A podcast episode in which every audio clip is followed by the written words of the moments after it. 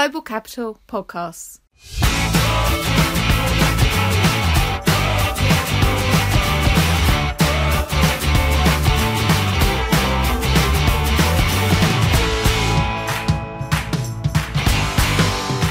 Hello and welcome to the Global Capital Podcast. I'm Ralph Sinclair and I'm the editor of Global Capital. And I'm John Hay, Corporate Finance and Sustainability Editor. Now, a lot of the talk in the capital markets this week has been about uh, Russia and its borrowers paying coupons on their bonds, but we've uncovered uh, a different story, um, one where three Russian companies face an existential threat thanks to the consequences of sanctions and a quirk in the documentation on their convertible bonds. Isn't that right, John? Yeah convertible bonds being bonds that can convert into equity in the companies later later in the in the life of the bond. Um, and we'll be hearing all about that from our equities team, Aidan Gregory and Victoria Thiele, uh, later on.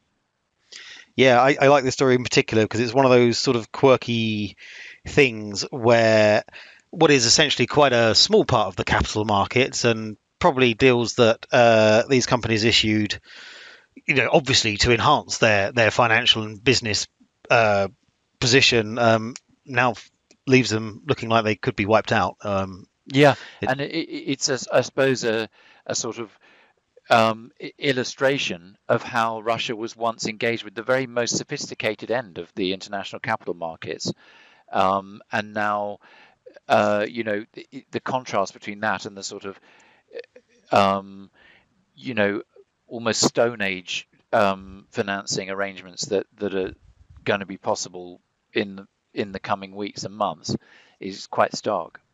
Yeah, and and also just this situation itself, it's uh, hugely complex um, mm. and involves all sort will involve all sorts of uh, financial specialists and uh, yeah. people with a very particular expertise. But um, they've they've just sort of run into this slab of sanctions that um, yeah you know just forbids them from doing all the things they would normally do. Yeah. Um, but first, though, John, you've written a really interesting story this week about uh, well, it will affect bond underwriting um, and and equity capital markets underwriting in future, um, and that uh, that stemmed from an HSBC announcement this week. Um, can you tell us a little bit about what HSBC said it was going to do? Yeah, um, well, it, this is partly driven by shareholder protests.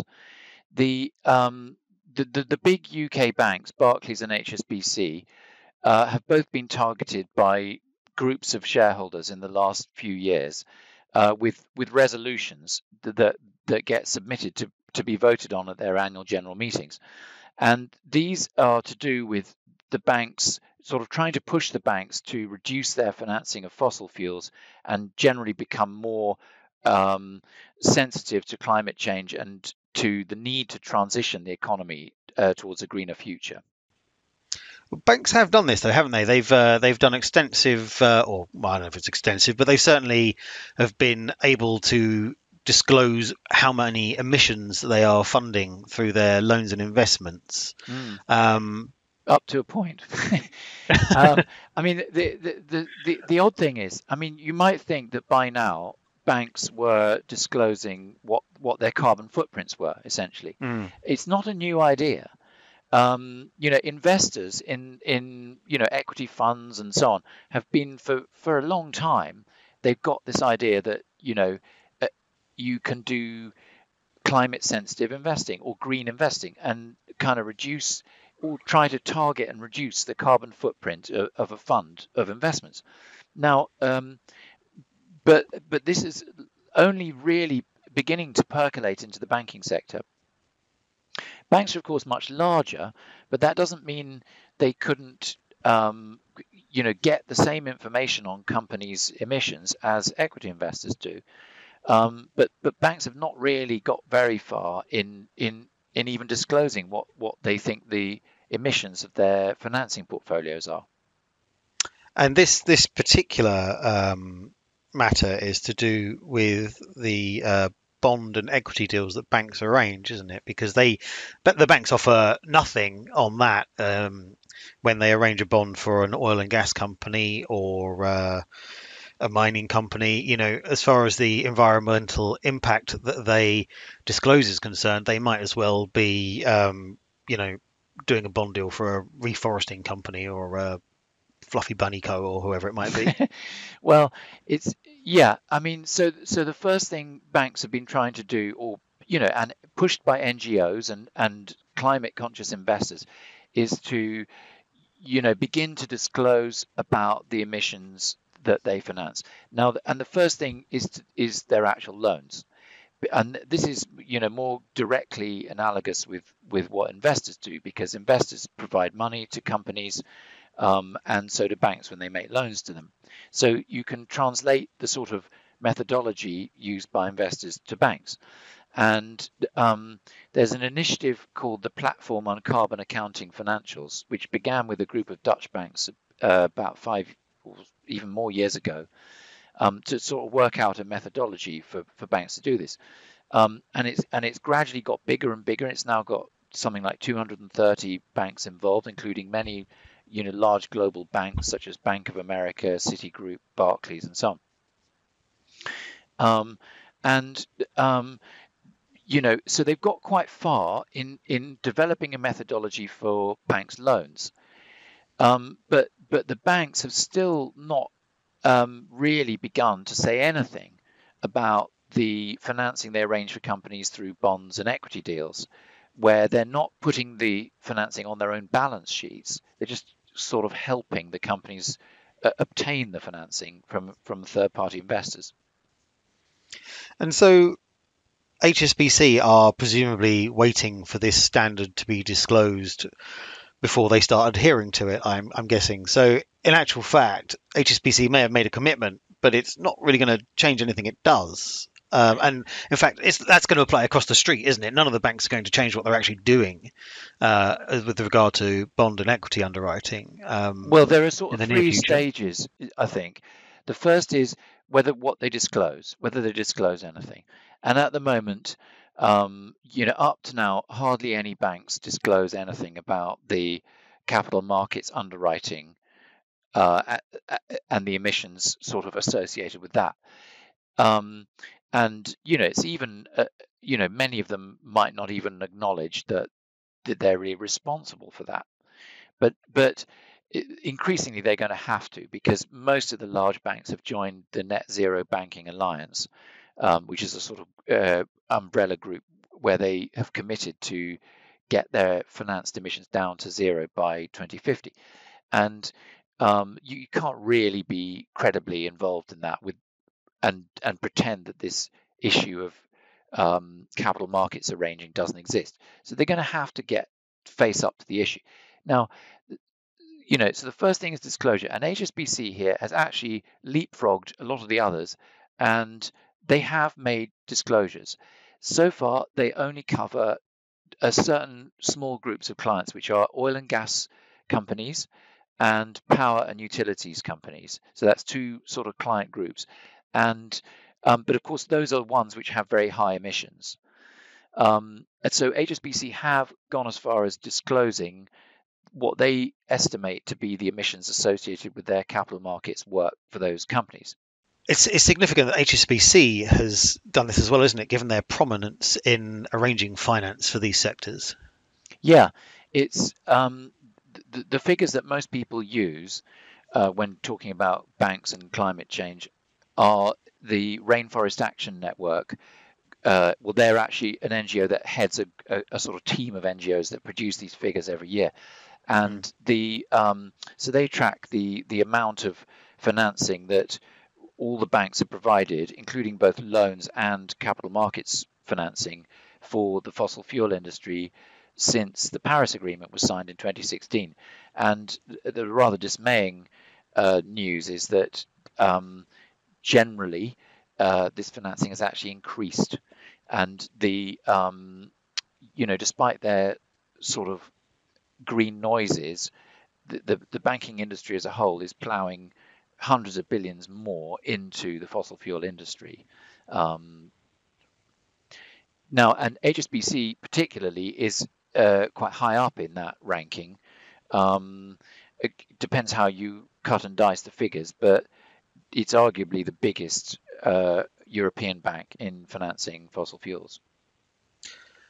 I see. And so, what would but what would such a regime look like? I can sort of foresee this um, some sort of situation where you know a bank is the lead manager on on a bond or a number of bonds, and eventually has to turn a mandate down because it's um, it's underwritten so many. Um, kilograms of uh, of carbon dioxide or something like that. Is there any any sort of um, discussion about how banks will measure and then regulate what they do?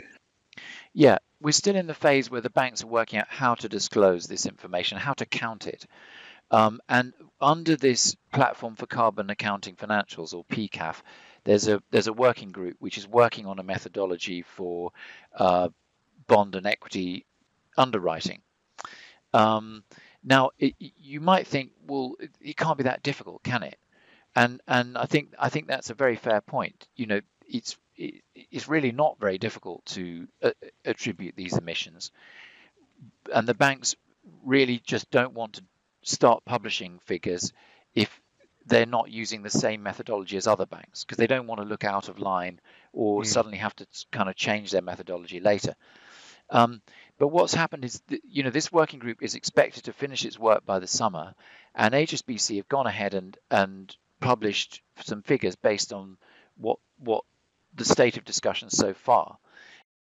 And what they've said, using 2019 figures, is that the emissions from the oil and gas companies they did bonds for uh, in that year were 35.8 million tons of CO2. Now, that is HSBC's share. Um, it's not the total emissions of all those companies. It's worked out by basically allocating all the company's emissions across all of its capital, debt and equity, equally. So if you've provided 100 uh, million of financing, whether through shares or bonds, to say ExxonMobil, then you get that share of its total emissions is, are attributable to you. That's the PCAF methodology. And the, to, to, apply that to bond underwriting, um, what HSBC have done is basically say we have facilitated financing of 100 million if if 100 million is their share of, of a bond they've underwritten. So um, it's not it's not very complicated maths, or it's not and it's not conceptually complicated either. Um, so that and they have sort of owned up to this amount. Now, um, what they haven't done yet is set any target to reduce it. and I guess that is um, that is the crux of it, isn't it? And moreover, how will banks such as HSBC incentivize their DCM and ECM staff to do that? Um, you know, there needs to be some kind of I guess, um, way of divorcing uh, fee income from those deals from um, people's comp and career progression and so on. And I, I wonder if there's uh, any discussion about how how banks will manage that. Yeah, well, uh, I mean, of course, until they set a target, we don't know how stringent any reduction is going to have to be. But what? Mm. But the shareholders, uh, uh, um, organised by an NGO called ShareAction, um, which filed a motion for AG, uh, HSBC's AGM this year, have been pushing them to, to go faster and make more disclosures. And specifically, they pushed them to uh, make this concession about setting targets for bond and equity underwriting. So HSBC have now promised that by the end of 2022, they will, assuming the PCAF methodology is available by then, they will set a target to reduce the financed emissions through capital markets underwriting for these particular types of company, oil and gas and power and utilities. So when we see that target, we'll know how ambitious it is. it's important to say that HSBC's philosophy about this is that they they want to help their clients transition themselves. So the ideal thing for HSBC would not be to have to cut out clients, but for the clients themselves to reduce their emissions so that the economy gets greener, um, emissions fall, and HSBC continues to finance them as they make the investments required to do that transition. And of course, advising on that work will be a, a, a tidy fee earner for, Yeah, for banks yeah. involved in it, no doubt. Certainly. Um, yeah, I, I mean, I wonder, apart from just the shareholders and the banks concerned, if there aren't other bodies that can bring bring pressure. Uh, and I'm thinking in particular of other bond issuers. I, I could well imagine a situation where certain governments or supranational institutions or government agencies who um, are, you know, who align themselves very closely with uh, ESG concerns, whether they might demand that the banks that underwrite their bonds have a you know a certain don't go over a certain threshold or um, are seen to be reducing the um, emissions they finance through their bond underwriting and so on. Yeah, I mean, we have seen some signs of of issuers, the particularly sort of high-minded issuers like public sector bodies, um, setting uh, ESG conditions for the lead managers they use. Though only, I think, so far for sort of specifically ESG labeled bond issues. But but it's certainly true that that the you know banks are very sensitive to their stakeholders, the public, the the media, politicians. Um, you know the, the the banks want to operate quietly in the background and sort of uh, have a generally good vibes felt about them. Uh, and they don't what they don't like is controversy and sort of being having protests outside their offices. Um, and they hate, you know, shareholder motions being brought against them that paint them as not good from a climate point of view.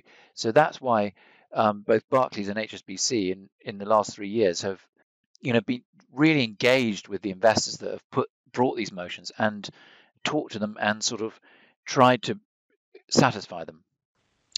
So when can we expect something to change? Um, when do we expect these uh, these new PCAF um, conditions to emerge? Yeah, I mean, it, it it it does all, of course, go rather slowly if you're from the point of view of a green somebody who's concerned about the environment. I mean, this is stuff that could have been done a decade ago, to be perfectly Mm. honest. But um, the PCAF methodology is, should be published in the summer and finalized by the fourth quarter. And then banks really won't have the excuse anymore that there is no methodology. There will be a public agreed methodology um, that, that the great majority of them have signed up to. You know, making the disclosures and p- putting hard numbers down on paper suddenly makes things much more transparent. And if you, as a bank, set a target to reduce it, and you just say, "Oh, we're going to reduce it by one or two percent a year," you're just not going to look credible. You know, people know the the rate at which the economy needs to decarbonize, and it's much faster than that. And you know, once the numbers are out there, banks are going to have to start setting some serious targets. Well, speaking of transparency, or perhaps a lack of it, um, we spoke to Aidan Gregory and Victoria Thiele this week about a certain amount of opacity in the convertible bond market.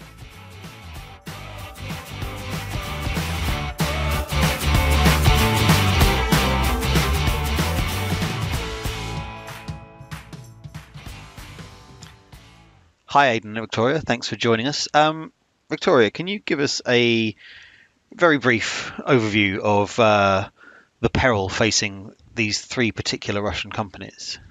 Yes, of course. So we have these three companies VK, which used to be Mail.ru, um, Yandex, and Ozon.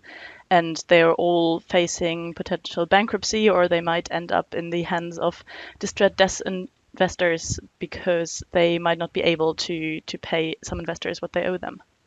I see. And uh, just quickly, what do these companies do? Who are Um, they? Their uh, VK is an, an internet company, and Yandex does uh, a variety of tech things. It's e-commerce and some search engine elements. And Ozon is an e-commerce platform that's sometimes labeled the Amazon of Russia. Great. Okay. And so um, this particular story revolves around convertible bonds uh, that these companies have issued. These are bonds uh, that can convert uh, into shares in the company, isn't it? Yes, it is. Yeah. Okay. And um, can you explain to us uh, what the problem is with these convertible bonds. It's to do with uh, whether the shares in the company are trading or not. Am I right?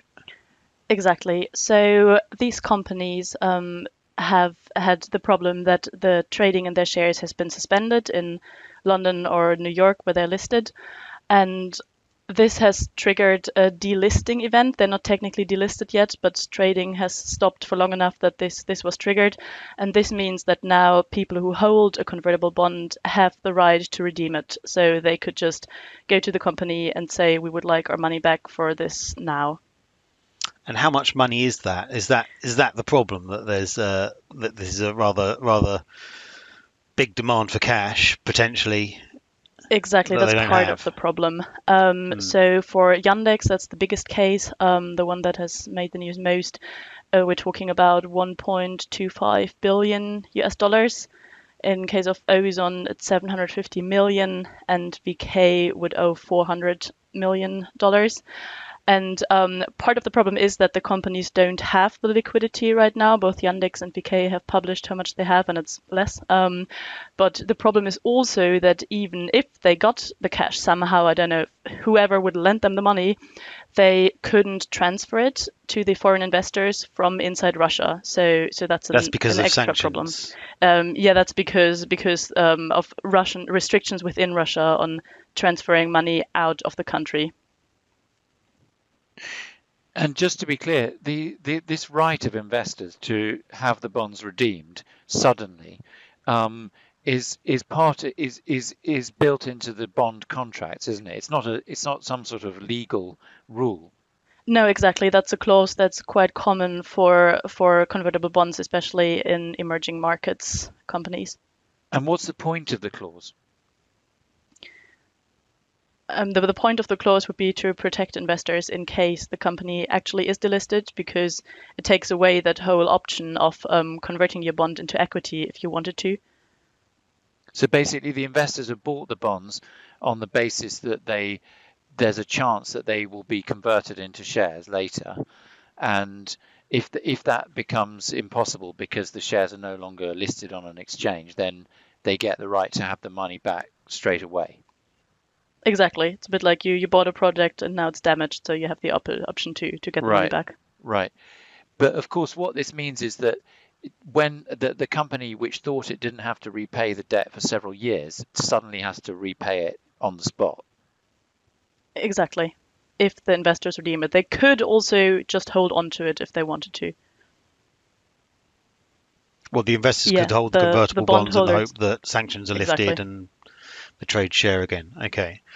Well, let's. I mean, let's let's talk about the sort of. Well, let's talk about the ramifications before we talk about the remedies. Now, um, obviously, if a a company can't find the cash it needs to pay what it owes, um, that's usually default or possibly bankruptcy or um, something disastrous like that. What's what's being discussed as the consequences in these three cases? So yeah, um, the the bondholders know that if they if they redeem their their right, if they exercise that put option that they have, that they just won't get the money because they can't pay it. So yeah, one option would be to would be litigation, but that is probably going to be uh, yeah quite a long gruesome process um, and uh, quite messy as far as I've heard from people. There they have now entered negotiations between the companies with their bondholders to kind of try and find a different solution where they might amend conditions um, in in some way that makes it acceptable for the bondholders to keep those bonds and and not bankrupt the company.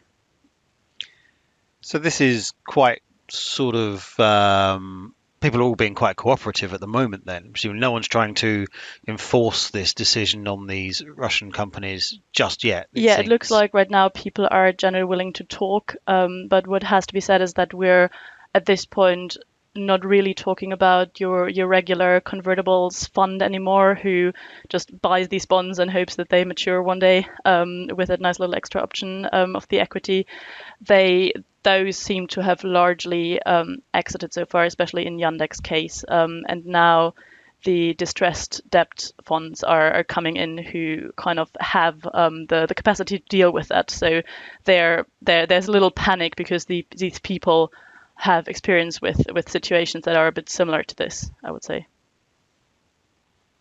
Right, right. So, um, what are the possible outcomes for them? Um, I think in the story you wrote about this, you talked about these distressed funds uh, basically ending up owning the companies, um, which I guess they won't want because they but they probably aren't experienced online retailers or search engine providers or Probably not, something and like it's that. also, I mean, we're still talking about Russian companies, so it might not be something you necessarily really want to own right now. But I spoke to somebody um, at a distressed debt fund, and he said that now those funds are coming in and kind of eyeing the the assets that those companies have outside Russia. So they they're ready to seize those. Um, he said something along the lines of nobody wants to own a Russian company, but like if you get a a, a large part of the assets, well, lucky you. Hmm. And I guess they won't have paid anything like what those assets are worth when they Most the likely bonds, not. I No. right. So, what are the likely outcomes at the moment? Um, well, it, it depends a little bit on the individual case of the company. They all have hired, or at least um, some of them have already said that they have hired legal advisors and financial advisors. Um, but yeah, this the same distressed debt fund said that it's quite likely that about 30 to 40 percent of Yandex will be owned in some way by, yeah, by by the investors and most likely the distressed debt ones. It's a bit strange, isn't it? Because, um, you know, to think about, I mean, in a way, they're thinking about it in terms of a normal sort of distress situation and commercial workout and so on.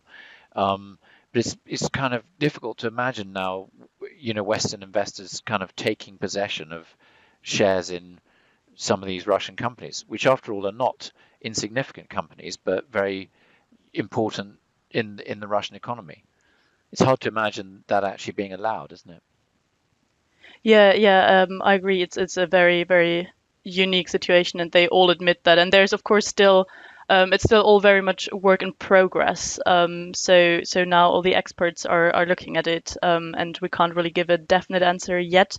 But it will, like everybody agrees, that this will be a very very interesting case to look at and kind of see where it goes and how this part of the market reacts to to the sanctions that we have now.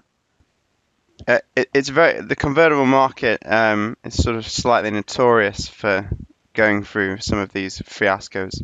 I mean, like both Wirecard and Yeah, well, tell us a bit more. both Wirecard and Steinhoff were, you know, were in the com- in the convertible market, and I mean, in Steinhoff's case, it was one of the biggest issuers, um, and that Can you just sorry, just for our listeners who don't know, can you just tell them who Steinhoff uh, Steinhoff was? Um, Steinhoff was. was the um, Steinhoff is the South African uh, retail conglomerate that went on a global acquisition spree, and then disclosed Mhm. serious accounting accounting fraud.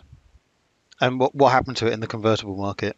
I mean, the convertibles uh, tanked obviously and ended up in, in the hands of distressed in debt investors. But it caused a Hmm. huge amount of pain because they did so much financing. that Steinhoff had like a, a, a large weighting in the in the global convertible bond market index, and it was also an investment grade company, so it was widely owned at the time. I see. And so how did that that how did that situation end up? What was the what was the resolution there? Uh, do you think there are any is there's any sort of um, precedent for what's happening with Yandex, Ozon, and VK? Uh, no, it's a different. It's a very different situation. I think the uniqueness of what's going on with these Russian companies is that it's so much driven by geopolitics rather than than anything else. I mean, Steinhoff ultimately went through a, a massive restructuring, and they had to sell off lots of their um, best assets, particularly the the international assets. I suppose Steinhoff was to do with an underlying problem with the actual business, right? Yeah. Whereas there's no Yeah, suggestion thus far that the operations of uh, these three Russian companies are in any particular trouble. No, I mean that's what makes it so so unusual and peculiar, such a peculiar event for the market. I mean the market's used to Mm. dealing with these distressed situations, but this is just something completely above and beyond what's been experienced in the past. Do you think that um, are there any sort of lessons that the market will draw from this episode? Do you think?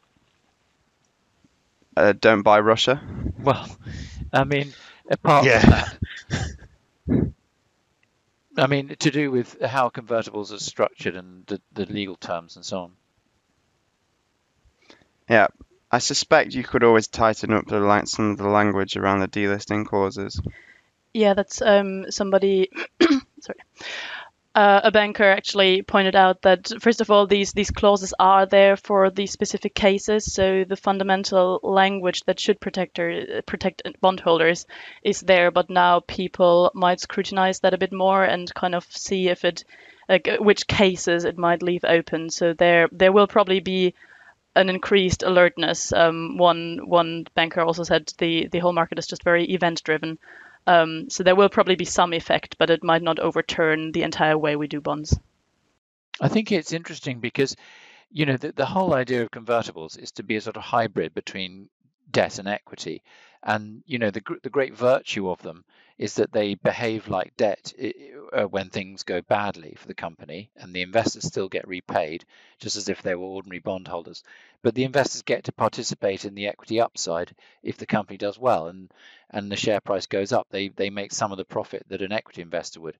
But but it, but this is sort of this this kind of magic aspect of convertible bonds is is revealed with this situation as having a bit of a flaw, and and and this is that an event which is not in itself a credit event, i.e., the the companies have not run out of money, but it's simply an, an almost technical thing that their shares have been delisted. In this case, really for a, for a legal reason that's extraneous to them altogether, um, it has actually triggered a credit event.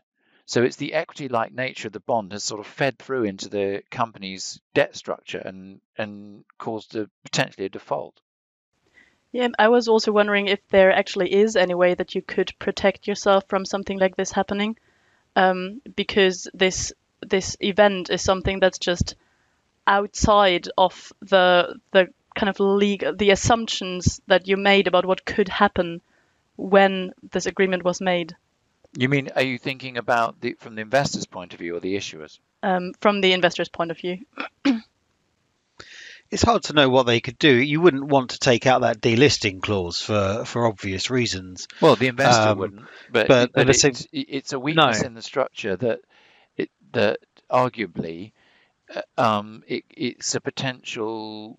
You know, it can cause a sort of accelerated default, and um, you know sometimes that might be justified if the, if if, for example, a company sort of abusively issued a convertible bond and got cheap funding because of the benefit of the equity option, but then you know delisted itself for some business reason, the investors would be justifiably mm. fed up. But on the other hand, um, in a situation where it's not the company's fault, um, it, it's actually makes things worse for most people involved.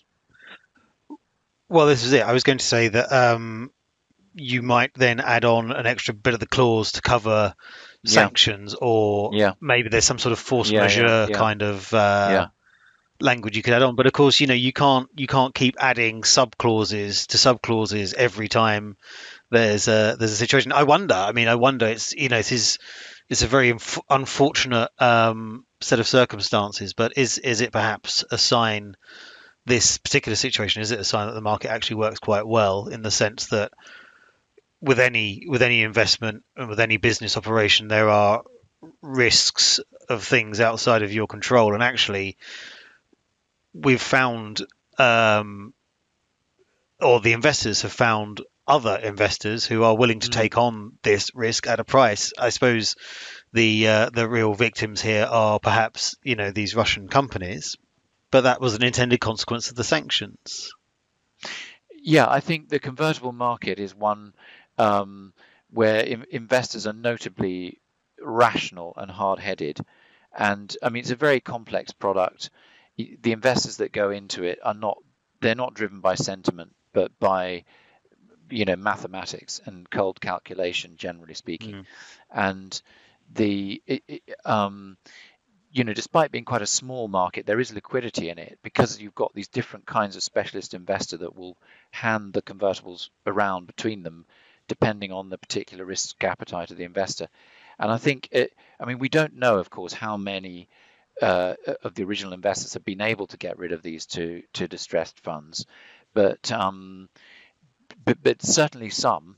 Uh, you know, there there is some appetite from from distressed investors, and that you know, as you say, is an indication of a market working well.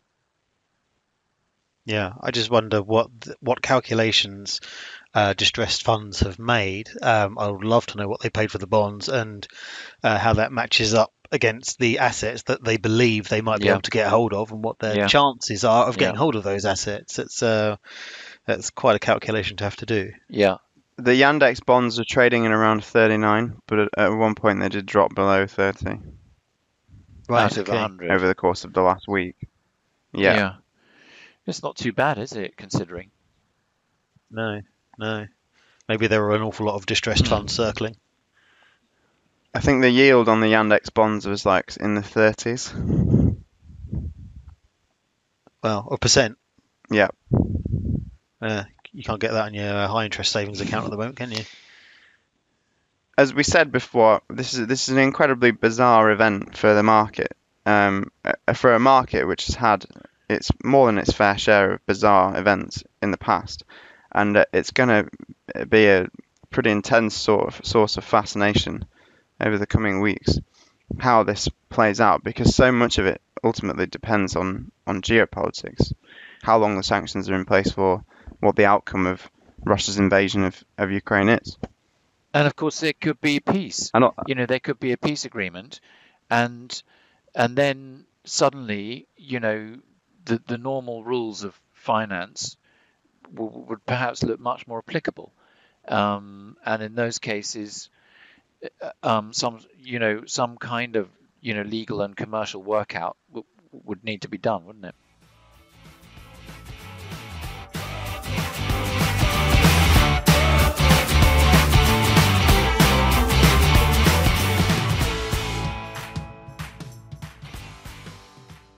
Well, from the financial consequences of the war in Ukraine to the uh, future of emissions financing disclosures, you can follow every step of these complex stories at globalcapital.com. Thank you very much to John, Aidan, and Victoria for joining me uh, to record this podcast, and to Gerald Hayes, our producer, for putting it all together. Um, thank you, of course, for listening. We'll be back with more from the capital markets next week. Goodbye.